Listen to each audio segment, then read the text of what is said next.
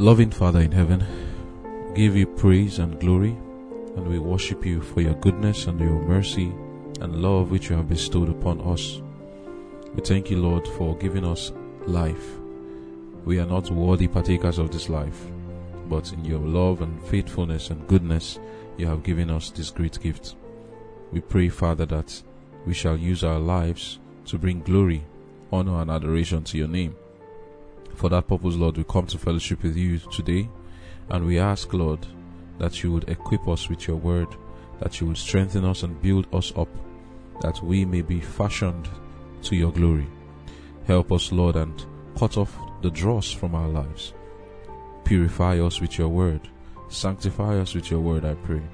Therefore, put your words in my mouth and grant every one of us who are listening of your Holy Spirit, that we may discern spiritual things. Thank you, Lord, for hearing and answering. In Jesus' name I've prayed. Amen.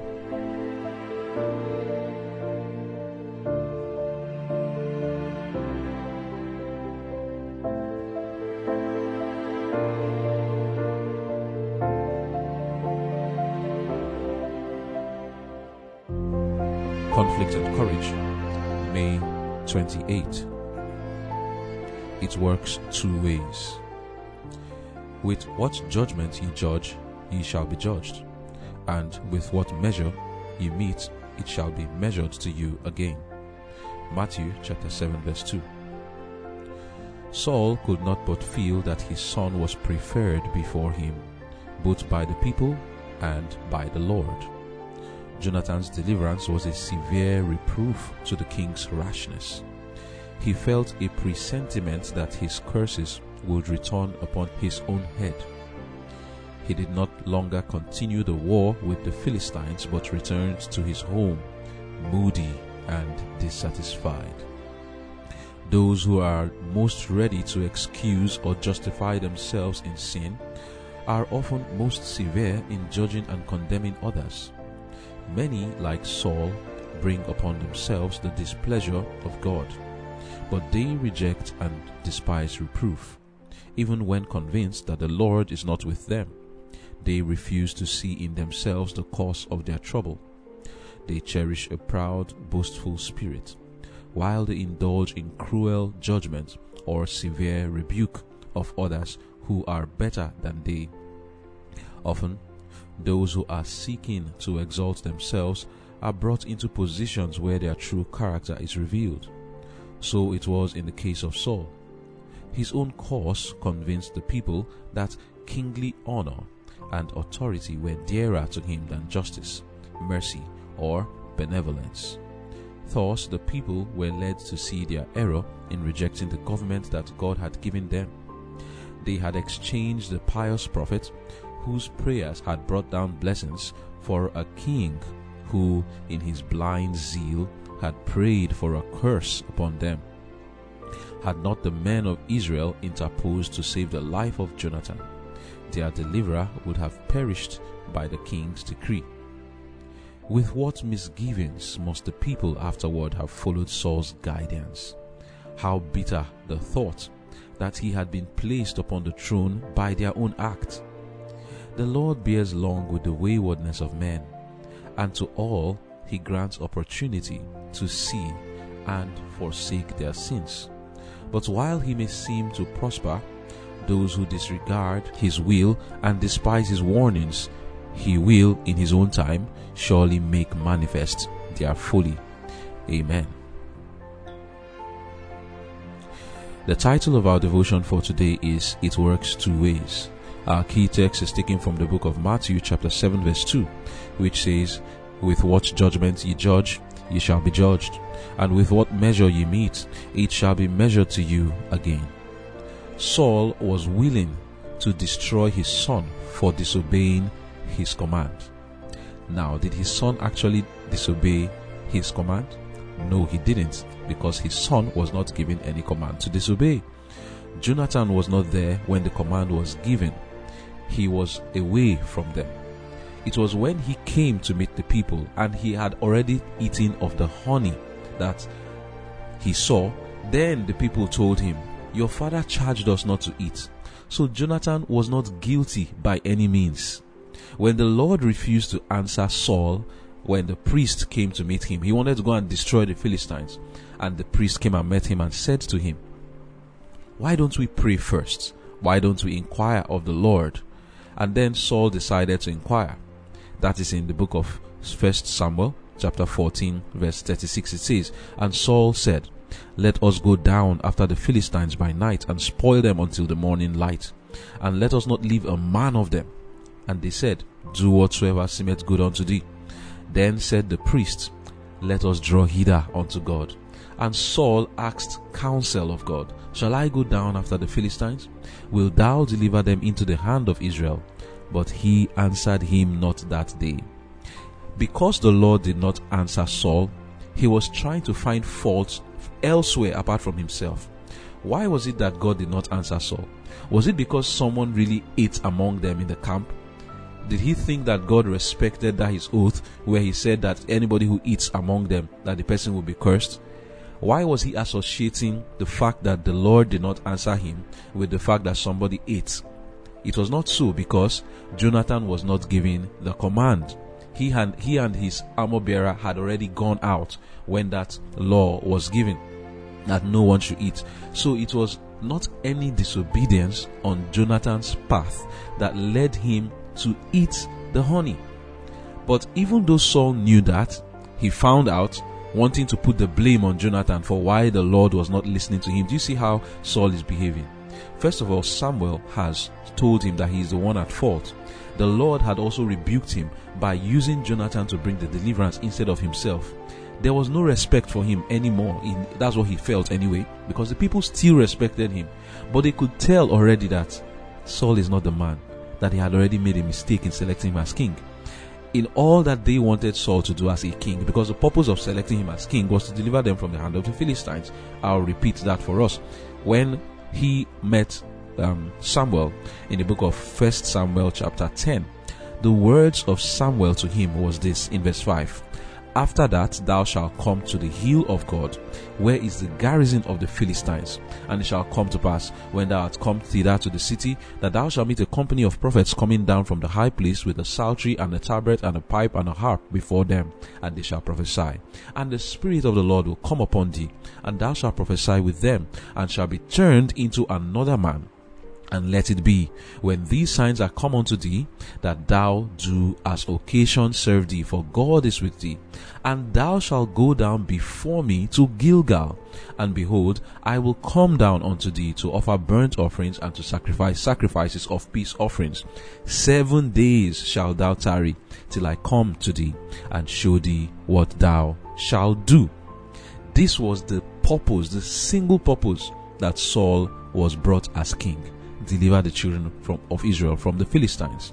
And the Lord worked that deliverance neglecting Saul. It was to Saul like a blow. It was a disregard. He felt left out. He knew, like we read, that Saul could not but feel that his son was preferred before him, both by the people and by the Lord. But what did Saul want to do to Jonathan now, who was an innocent person? He wanted to kill him for disobeying. "With what judgment you meet, it shall be meted unto you." While it is true that Jonathan was innocent, but it has shown now what Saul believed is the punishment for a disobedient person. His own law was disobeyed, and he wanted to kill his son for disobeying. Therefore, he was justifying the fact that he also is supposed to be killed for disobeying the Lord. The Lord did not smite him when he took that sacrifice and offered it. Like he said, he forced himself, going away from principle and, and claiming that emergency was the uh, what was what justified it, was what necessitated his disobedience. Here also, he thought that Jonathan disobeyed, but Jonathan did not. But at least we can see his judgment on a disobedient person. His judgment on a disobedient person was that he said that Jonathan must die. Therefore, he was bringing judgment upon himself that he also must die. But when the people swore and said not one hair from Jonathan's head was going to touch that ground, he saw not that there was an opposition against him. The people were against him. God was against him. But will Saul repent? What a character. The pride in Saul was so deep that even when he knew Samuel was against him, the Lord was against him, the people were against him, yet Saul will not say, I am sorry. Are you among those who find it hard to say, I am sorry?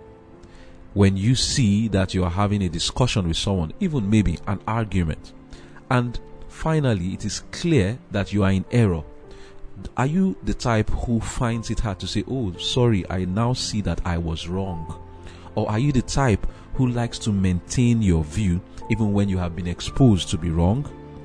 Are you the type who finds it hard to admit that you did a wrong thing and that your view was wrong or a decision you made was wrong, just because you don't want to appear defeated before the person who you are discussing with? If you are like that, you don't know what you are of. There is more hope for an adulterer, for a fornicator, for the harlots and publicans than for yourself, because that is what Jesus said about the Pharisees, because it was the same spirit the Pharisees had. Over and over, the Pharisees would come to Jesus and they would be rebuked for their wrong spirit, but they would never publicly admit that they were wrong. Instead, they would be looking for more occasions to find fault with Jesus. Jesus told them, woe to you, Pharisees! The harlots and publicans do make it to the kingdom of God before you. This is the same spirit that was in Saul, that was in the Pharisees, the spirit of self-exaltation, the spirit of envy, the spirit of competition, the spirit of jealousy. That was what was in Saul. So that when he was exposed and it was clear that he was in the wrong on all angles, the people, with, with God, with Samuel, yet Saul, instead of admitting his wrong, will maintain his ground and just go away in pride. You know, children have that attitude sometimes, not all of them anyway, where they have this argument, and when it is seen that one of them is wrong, that person will want to find another fault in that person and say, at least you two you were wrong here, or you were wrong there. That spirit is the spirit of Saul. And it's something that we need to take away from us today. The Lord wants to take it away from us. Now that it has been identified, it is a bad one. The only thing is just that, you know, some of us, we have so bad characters. But these bad characters will not show until we are given a high position. Saul, if he was just, like I said, taking care of his father's asses, we will never know he had this bad character. And even if he did have it, it will never show itself on such a wide stage and have such huge impact. The, the the greater the stage you are placed, the greater the influence you will have, either for good or for evil. The bad character of Saul now is placed on a wider stage, and in a wide stage, it was going to have a very bad influence, to the point that he wanted to kill his own son, were it not that the people stood for Jonathan. Like we read in our devotion, those who are most ready to excuse or justify themselves in sin are often most severe in judging and condemning others. Many, like Saul, bring upon themselves the displeasure of God, but they reject counsel and despise reproof. Even when convinced that the Lord is not with them, they refuse to see in themselves the cause of their trouble. They cherish a proud, boastful spirit, while they indulge in cruel judgment or severe rebuke of others who are better than they. Well would it be for self, for such self-constituted judges to ponder those words of Christ, with what judgment ye meet, ye judge, ye shall be judged, and with what measure ye meet, it shall be measured to you again. Matthew chapter seven, verse two. So we need to understand the character in ourselves and ensure that we we we, we just take it away from us, because this is the same spirit that was in Saul, and that was in Satan. When Satan was reproved for his sin in heaven, he would not allow himself to agree he was wrong, because to hum- to say you were wrong is to humble yourself and to admit that somebody else is superior to yourself. Saul here was trying to shift blame. Later on, when he would inquire of the Lord, after he committed even greater sins than this, the Lord would not also answer him. Who was there to blame now? Nobody to blame. Here he was trying to blame his son Jonathan, as if it was because of Jonathan that the Lord did not answer him. It was not because of Jonathan that God did not answer him. It was because of his own disobedience. He refused to see the fault in himself. And this is another lesson today. do we see the fault in ourselves when we go wrong? Or do we want to shift blame to others when we have made wrong decisions? Perhaps you have married the wrong person and things are going wrong. Are you shifting the blame somewhere else? Or in whatever situation you find yourself. Maybe you find yourself in a situation where you lost your job for one reason or the other, or you're studying a course that you feel that you should have been studying something better. Do you shift blame and say, oh, it is this person that is the, at fault in what I am suffering right now? Do you see the blame in yourself? Today, many Christians will do that. While they have disobeyed God in health reform, eating the wrong way, living a bad lifestyle, even when they have been told clearly that the Lord has given us intelligence for us to understand that when you eat the animal-based diet, especially today, that it is filled with diseases and it will cause harm to the body. They will keep on doing it, and then they get high blood pressure, they get diabetes, stroke, heart diseases of all kinds, cancer. And instead of finding the blame in themselves, they start to weep like righteous people, saying that, oh, somebody has done this to me. It is spiritual. That saying it is spiritual is just a way of justifying yourself and exonerating yourself as if you are pure in heart, as if in your own hands there can be found a fault why you are passing through what you are passing through. Did the Lord not say in the, the book of Deuteronomy twenty-eight that if we disobey him, that he will bring curses upon us? Why do we want to find it elsewhere? That is the devil, is this person, is that person that's cursing, that's cursing me. I, to me, I feel that there is no other evidence of self-justification and self-righteousness than to pass through a trouble and you refuse to see the, sol- the, the problem in yourself. Many times, I'm not saying that all the time they can, that is the case. There are times when maybe someone else who is causing our trouble. I need to be clear that it is someone. You will see the evidence. It needs to be clear. But many times, people cannot see it, yet they believe it, that it is someone who caused their problem, claiming in superstition that it is a spiritual disease, it's a spiritual sickness, and that where they can't find anyone to lay the blame on, yet they will now jump into superstition and say it is this person. If it is someone that did it, we will see. But we shift the blame away, just like King Saul, even though we know that we have been disobedient. Some have been in adultery, some have been fornicating, and then they fall into diseases, and then they will say it's somebody that sent it. Some will, like I said, not sleep well, not eat well, and yet they will say somebody sent my sickness to me. You will not behave well in your office and do the right thing. You won't be courteous, you won't be polite, and you'll say somebody else is at fault. Within your friends, you won't act kindly. You won't speak well. You won't follow the rules of courtesy.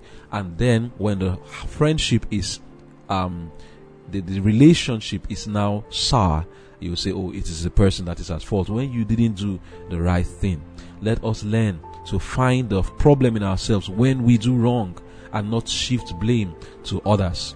And the other thing, self-ambition, envy, jealousy, we cannot st- stop talking about it. And we will still keep talking about it as we go on. You know why? Because that is the sin that is the most satanic trait. We have seen that before. The cruelest of sins is envy. That is where we find it, it in commandment ten, such a neglected commandment. Who talks about it? The tenth commandment that says, thou shalt not covet. In that command, we are we are told to avoid things like envy, jealousy, the competitive spirit. That was what Saul had, the competitive spirit, which looks towards self-ambition.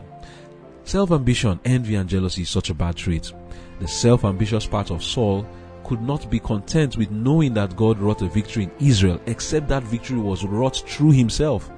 He went home sad that day, even though it was his son that wrought the victory. Saul could not take pride in that. It had to be him. And if it is not him, he cannot be happy. Some of us don't even understand envy, what it is. We see it in ourselves, but we don't know that it's envy.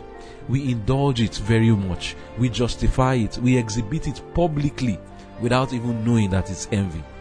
Let me explain, and I will talk about this envy even furthermore in King Saul's life and many other times, because we cannot talk about it too much. It is something that is in all of us, and to a more or less degree in many people. For some, it is very strong. For some, it is little, but it must be taken away completely from, from us. So what is this envy? Do you see yourself feeling this strong inclination to look in dissatisfaction on the happiness of others or on their prosperity, that is envy. When you desire to make what the person possesses your own, maybe you see that this person has whatever ability, and in your heart you are feeling, I wish it was me that had this ability, and you don't feel good about it when other people are displaying that particular ability or just doing what they can do, and you are, just, you are not just happy. My brothers and sisters, don't deceive yourself. You are being envious. If you cannot be happy for another person's happiness, you are being envious. You are jealous. Or if you see yourself trying to deprive them of that thing, that happiness, either by detraction or by fraud or by robbery, that is what envy is. When you see yourself making derogatory or malicious statements or disparaging somebody else, misrepresenting the person, slandering the person because of something they have, that is envy. It is this feeling of envy that leads people to, like I said just now, misrepresent. They go into false accusations or bring charges to tarnish another person's reputation. They make falsifications, disparage, discredit another person. All these things are shown in envy. It is it that leads to contention, war, strong worldly ambition, which makes us anxious to surpass others. That is the competition now.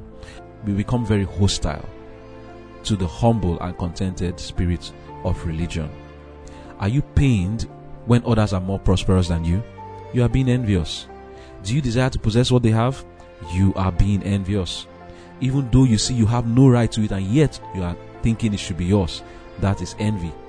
And then it leads, the thing is that it's it's in the mind, but then it shows in the action through through those things that I have just said before, through misrepresentation, falsification, tarnishing people's image, depriving them of their happiness by detraction, or just uh, bringing scandals against them.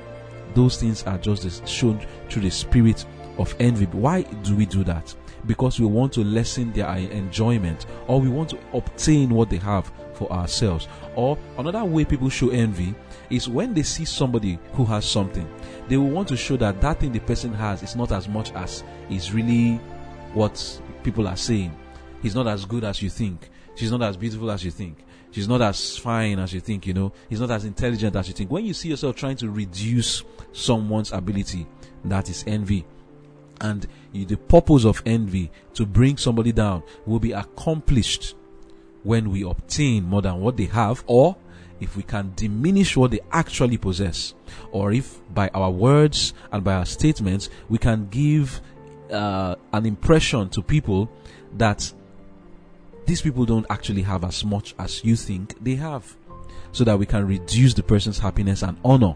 That is what the spirit of envy does, because it is gratified by doing this. And that is what was in Saul. He wanted to gratify himself by reducing whatever Jonathan had accomplished that day, or what the Lord had accomplished through Jonathan. As far as it was not him, he's going to make it look as if it was not any big deal. And how did he, did he rejoice that day? Did he make any great uh, celebration? No. The Bible says that he went home quietly.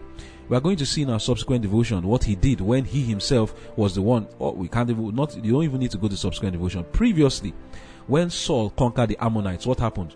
They went to Gilgal, and there was a rejoicing, and everybody was happy, and there was, was so much merry in that day, and everybody crowned him king again. Now, the deliverance was wrought through Jonathan. What did Saul do? He acted as if nothing happened.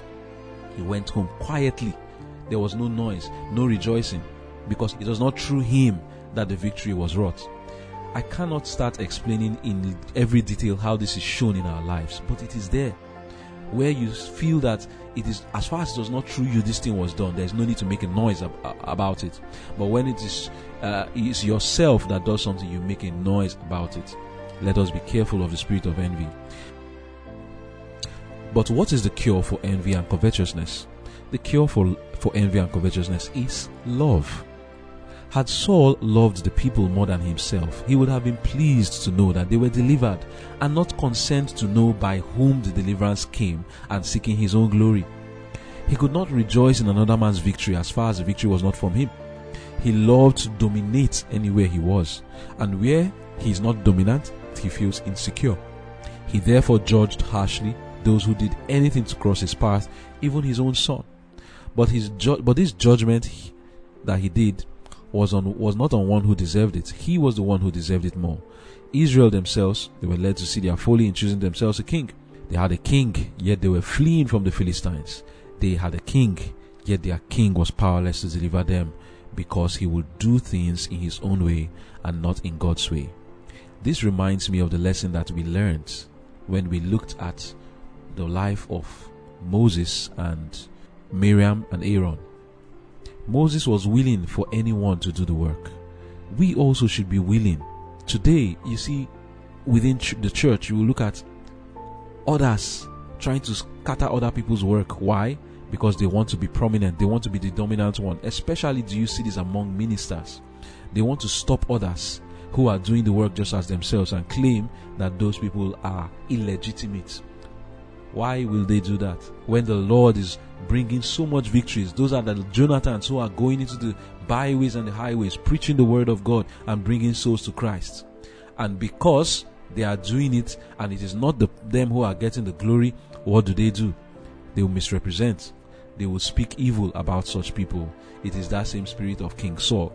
Because it was not him that did the evangelism, therefore he doesn't care. He's ready to disfellowship Jonathan for one small issue that was not even an issue. He was ready to disfellowship Jonathan that he knew the Lord just did a mighty work through him. So also we see many independent and self-supporting ministries here and there doing a work for the Lord. But then there are some people watching from afar, just waiting to see one small mistake so that they will also ask them and and uh, and disfellowship or suspend them. And that is just what Saul did to Jonathan. Are you doing that? You just know that you are indulging the spirit of Saul, who wants to attack Jonathan for the work that he was doing independently. Jonathan did not take permission from anybody. It was an individual effort. And that's a lesson we learn, that individual effort is also in line with the word of God. Were it not to be for individual efforts, Luther would not have done what he did in the Reformation. Were it not to be for individual efforts, Philip the evangelist would not have gone to baptize the Ethiopian Enoch. Were it not for that same individual effort, Paul the evangelist, that self-supporting man, we will not have those letters he wrote, and the great work that was done through him would not have been done. It's a reminder of the lessons we have learned before. May the Lord help us not to be like that, like King Saul, who doesn't want to see others progress except it is through himself, who will disparage a work except it was him that gave the permission for it, or except it was him that gave the advice for it, so that he can take the glory for it. Also, the Israelites now, they are realizing that they made a huge mistake in selecting for themselves a king and choosing to neglect the Lord's guidance through the prophet Samuel. Now, the thought was coming to their minds that they have done an evil thing in selecting for themselves a king. But what we need to understand is, this is what the Lord was saying from the beginning. He bears long with our waywardness, and he grants us opportunity to see what we have done wrong. Remember, we have looked at that in previous devotions. The Lord knew that they were making a wrong decision, but he allowed them. Why? So that they can see their error for themselves. But they didn't reverse their decision.